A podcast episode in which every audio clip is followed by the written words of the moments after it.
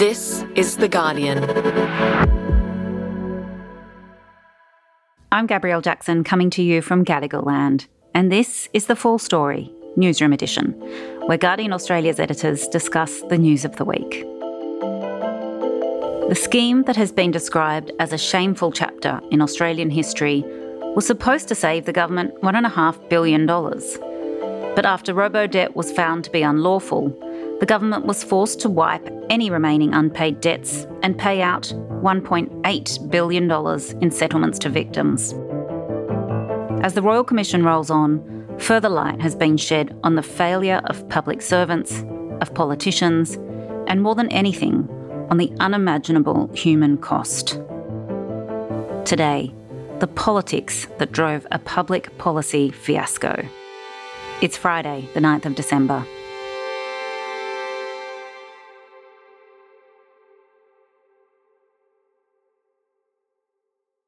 Good morning, Lenore. Morning, Gabs. Good morning, Mike. Good morning.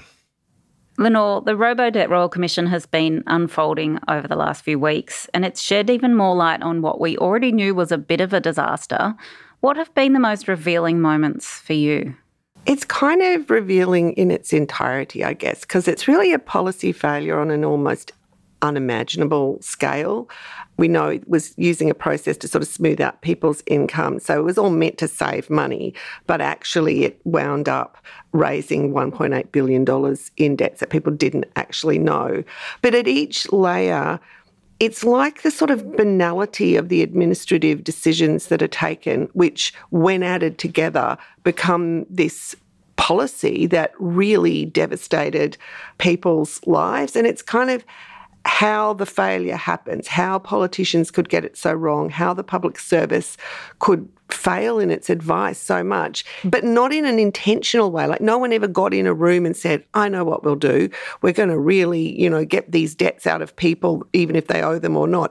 It happened by things falling between two different departments, the policy department and the delivery department.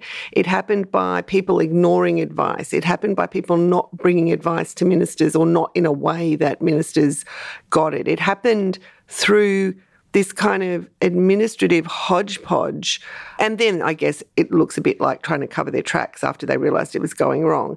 And it's really that accumulation of tiny details that led to this huge problem and the absence of any processes to stop it that is capturing my attention. It draws attention to the, what the origin of this was, which was not to make a fair or fairer welfare system, but was to save money. Yeah. But it was to make a, a huge budget saving. One point two um, million billion yeah. in the 2015 budget. From 20, please. we're going right back to 2015. Yeah. yeah. When Scott Morrison was Social Security Minister, was then became the Treasurer in September 2015, and they promised to save this amount of money in the budget. So the premise is we've got to do it. There's this saving that we can make through fraud, allegedly. Not there's a lot of fraud going on. We've uncovered. We should go after that fraud, and by the by, that'll save us a lot of money. The premise was we have to save a lot of money, therefore yeah. we've got to uncover some fraud. Well, it's one reason why all the bureaucratic blame shifting and uncertainties between the departments, uncertainties about whether the you know questionable legal status of the whole program was not properly investigated or taken on board or overlooked. Or kind of just got sort of fudged out yeah, over time. Exactly. Like there was legal advice, this is unlawful. Yeah. And then it just somewhere between late 2014 and the budget in 2015, yeah. it just kind of disappeared from the briefs yeah. somehow.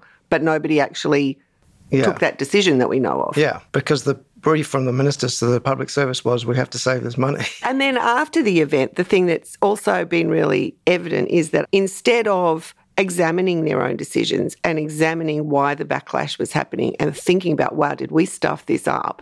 The bureaucrats were sort of intent on justifying what they'd done. And their then head of human services, Kathryn Campbell, was back on the stage this week. And she was the one who gave a speech where she was sort of joking about it and saying, oh, you know, don't ever send out letters in January because there's not much happening and you'll find that it's the only headline in town. And I kept thinking, where are those cricketers when you need them doing something naughty? But they were well behaved that year. So she saw it as a messaging problem and a media problem. And she was trying to explain that and saying, oh, she meant you know, she shouldn't have been personally involved in sending out the letters to the people who allegedly had debts. But in that is also this lack of accountability, lack of self reflection on the part of the department mm. when it was all so clearly going very, very wrong. And there was also a revealing moment when they got some legal advice in draft form and it said basically the scheme was unlawful, so they ignored it. Yeah. The government lawyers warned that it was going to be illegal right back in 2014 when it first started. There was more advice later. Then there was external advice from Clayton Utz saying it was unlawful, but somehow all of that advice was discarded in sort of rush in the desire to make it happen. So, what do we know about Scott Morrison's role in all of this, Mike? So we know that Scott Morrison took up the scheme enthusiastically in his fairly brief term as Social Services Minister between 2014 and 2015. As Treasurer, after that, he was obviously very keen on budget savings, as all Treasurers are. And I think most of the public speaking on it at that time was done more by Christian Porter, who followed Morrison as Social Services Minister. Porter talked about how he'd been impressed with the enhanced ability to use new technology and data platforms to work out where the debt is and then recover the debt. From what we've seen, in a high volume system, it's actually working incredibly well. Now, there will, from time to time, no. Central question is Are these savings achievable? I absolutely consider that they are. And more than that, it's the right thing to do. We're not seeing any sort of spike or increase in the type of usual complaints that we would get. It's not about trusting me as a minister. These figures are worked through at arm's length through the tax office based on their recent experience and the application of new technology they've got. So they were like portraying it as a way to apply technology to an old problem of welfare fraud, which of course has been a hobby horse of many governments for decades. And, and I think this really sort of goes to the heart of what the problem is. There was an assumption that either through deliberate fraud or through inadvertent means people were rorting the system, basically. That way of looking at welfare recipients as a problem, as a burden on the budget, rather than as people who are down the bottom of the income scale and mostly need support to get into work or to support themselves while they can't work. That's the, the heart of this whole problem. Yeah, but specifically on Scott Morrison, there was evidence that he was actually told back in 2015 when the scheme was being developed that there wasn't a legal basis for it. There was an executive minute saying that income averaging, this process did represent a policy change and therefore it could only go ahead if the law was changed. It was part of a really big brief, so and it wasn't highlighted, so it's not clear whether he really clocked it. And then in later discussions, we know senior bureaucrats didn't bring it to his attention. And then this week it was revealed that in, as the budget process progressed, that advice actually dropped out of what he was being told. Mm. Remember, that's what the government was saying all the time. This started long before us. This this process was this data matching was happening before us, but they'd been advised that wasn't true.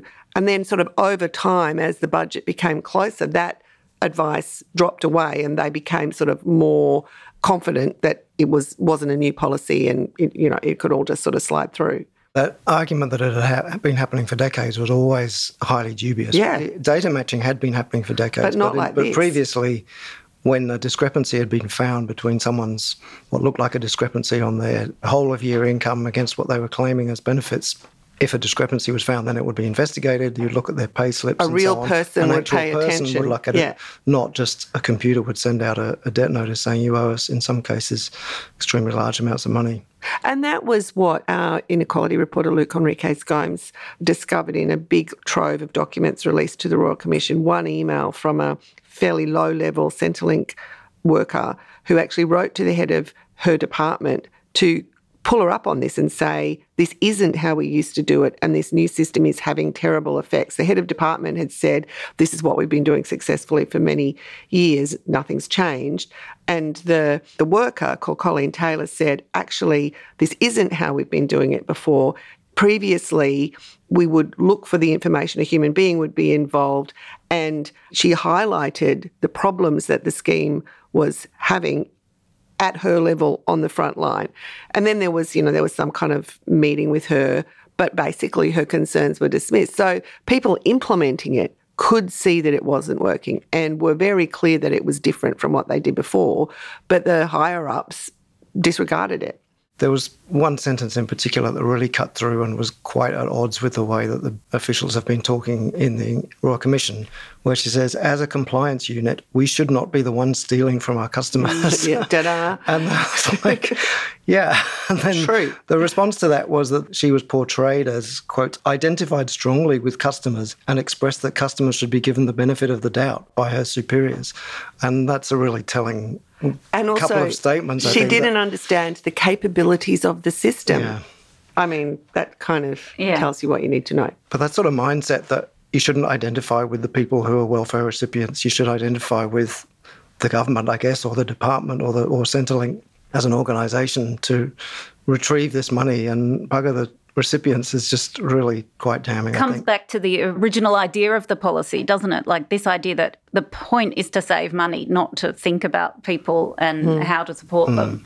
And another really shocking moment, Lenore, was when they discovered that the ombudsman had actually put their report to the department and mm, allow them mm. to change the report. What happened there? So, when the horror stories about robo-debt were mounting in 2017, so, you know, like it was well underway, the Ombudsman investigated and reported on it and basically gave it a more or less clean bill of health, said there were some administrative things that should be cleaned up, but certainly gave the green light to the central premise, said it was okay, just needed a bit of tweaking. And that report was then used by the government and the department to justify the scheme.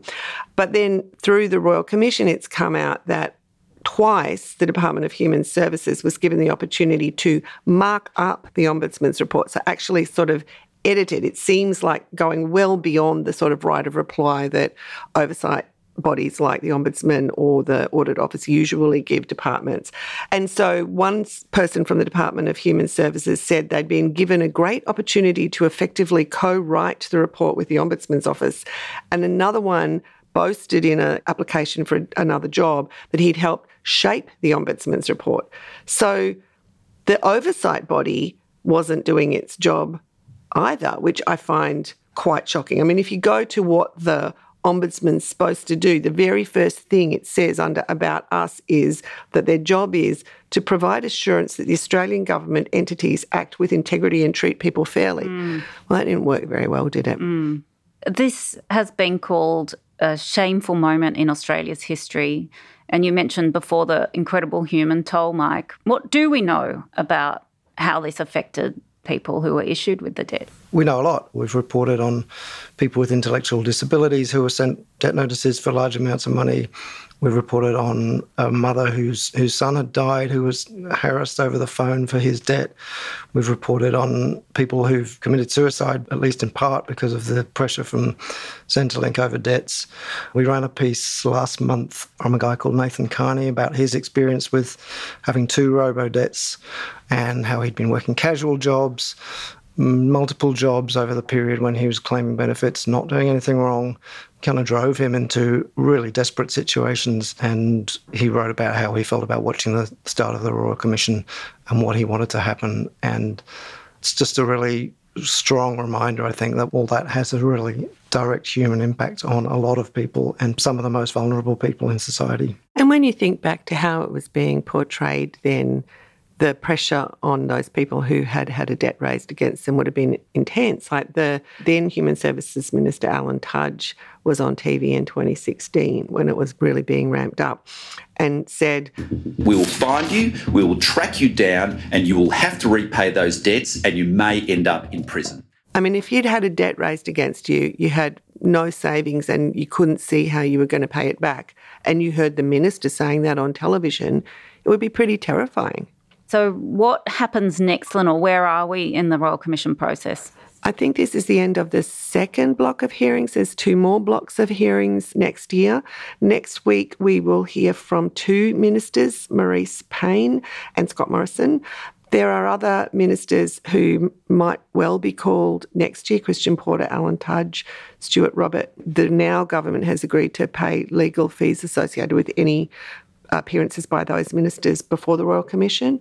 There was a bit of argy bargy this week by Scott Morrison's counsel arguing he needed to be able to use cabinet in confidence submissions to sort of protect his own legacy, if you like, so they could demonstrate a collective decision of government following a proper process rather than a decision of an individual minister. So it's pretty clear where his evidence is likely to go. The Royal Commissioner said no to the carte blanche um, availability of cabinet in confidence documents, but said she might consider it on a case by case basis. So I think we're getting to the very pointy end of it, and we're going to see to what extent or whether that advice about the illegality actually got to ministers and to what extent they actually considered the people who were being affected by the policies that they were putting into action. I mean, so that's what's coming up. It's mm. going to be really fascinating. What are the lessons that we've learned so far, Mike? I guess there are micro lessons and macro lessons, and there are lots of micro lessons about how departments should take on legal advice, for example, yeah. when, when, with how that should be conveyed to ministers. But maybe the macro lesson, which is harder to see, is about our whole welfare system and how we how we think about welfare. I don't think we've seen a philosophical change, although there's no suggestion that the current government is introducing anything like robo-debt, but there hasn't been a big philosophical change in how we think about welfare as a cost, which obviously we do have to think about it as a cost to the budget. It's not insignificant, but also about how, especially in a time of extremely low unemployment, we could rethink it so that we were directing resources towards people who are on benefits rather than you know treating it as a as solely as a cost. I wonder if the reviews that Senator Pocock achieved in mm. in response for his support for the IR bill might go a little way towards keeping it on the agenda. But I actually also think there's a lesson out of this in terms of just public administration because it's just such a colossal failure of public administration and the extent to which the public service is still able to give frank and fearless advice and the extent to which the public service actually takes responsibility for the policies that they're advising on and implementing. There weren't clear lines of responsibility here. There wasn't ever anybody who said, actually stood back and looked at the cabinet submission and actually asked the question, is this legal? Um, the idea that legal advice saying it wasn't legal could just kind of fall through the cracks is astonishing to me.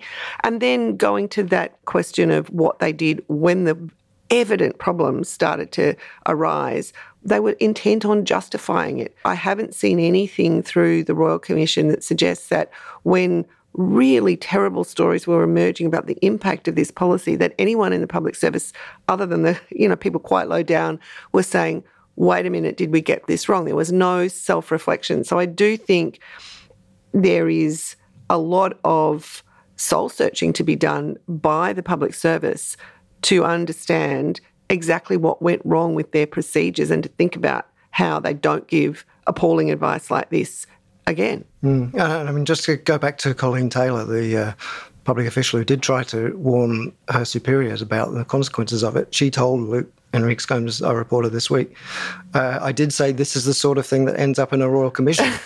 so maybe people yeah. who don't want to be hauled up before a royal commission and subjected to quite excruciating cross-examination should listen when the when someone m- on the coalface says this yeah, isn't working. Exactly.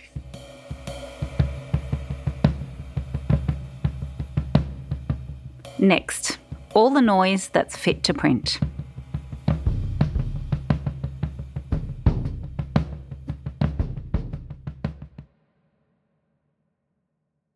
Now we come to what we can't get out of our head. And this week, what we can't get out of our head are Nick's noisy charts. We have with us Nick Evershed, our data editor, to explain what they are. Nick, what are your noisy charts? Yeah, thanks, Gabs. So the Noisy Charts is a new way for us to um, take our data journalism work to new audiences.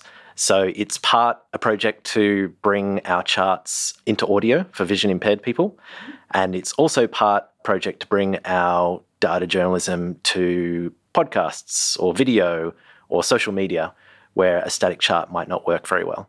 Lenore, do you have a noisy chart you'd like to hear? I do. I really like the noisy chart that shows the decline in Mark Zuckerberg's average net worth per quarter as Facebook's share price fell. That's my favourite noisy chart.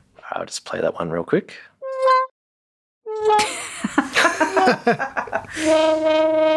It almost makes me feel sorry for him. Not really. yeah, so this this chart actually uses the sad trombone setting, which was designed to show off that this can be used for, you know, entertaining charts as well as much more serious things. Mike, what chart would you like to hear? Since we've had what feels like now about a month without any rain in Sydney, I would like to look back on that period when it wasn't like that and we had record breaking rainfall in Sydney. Okay, I'm just going to play that one. The lowest value on the chart is zero, and the highest value on the chart is 2,364 millimetres of rain, and each note is a day from the 1st of January onwards.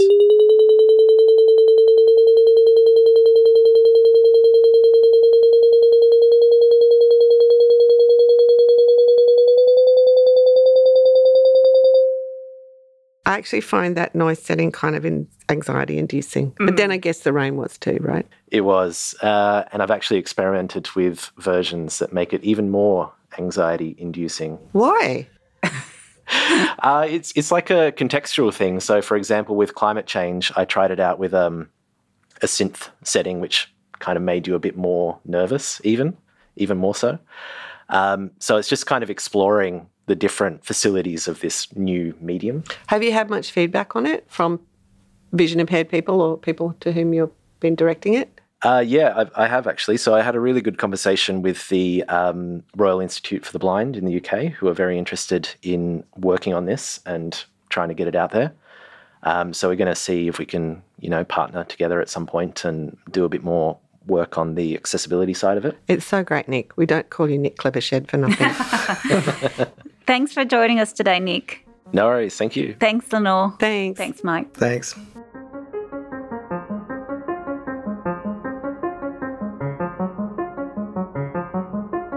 Thank you so much for listening. This episode was produced by Miles Herbert and Camilla Hannan.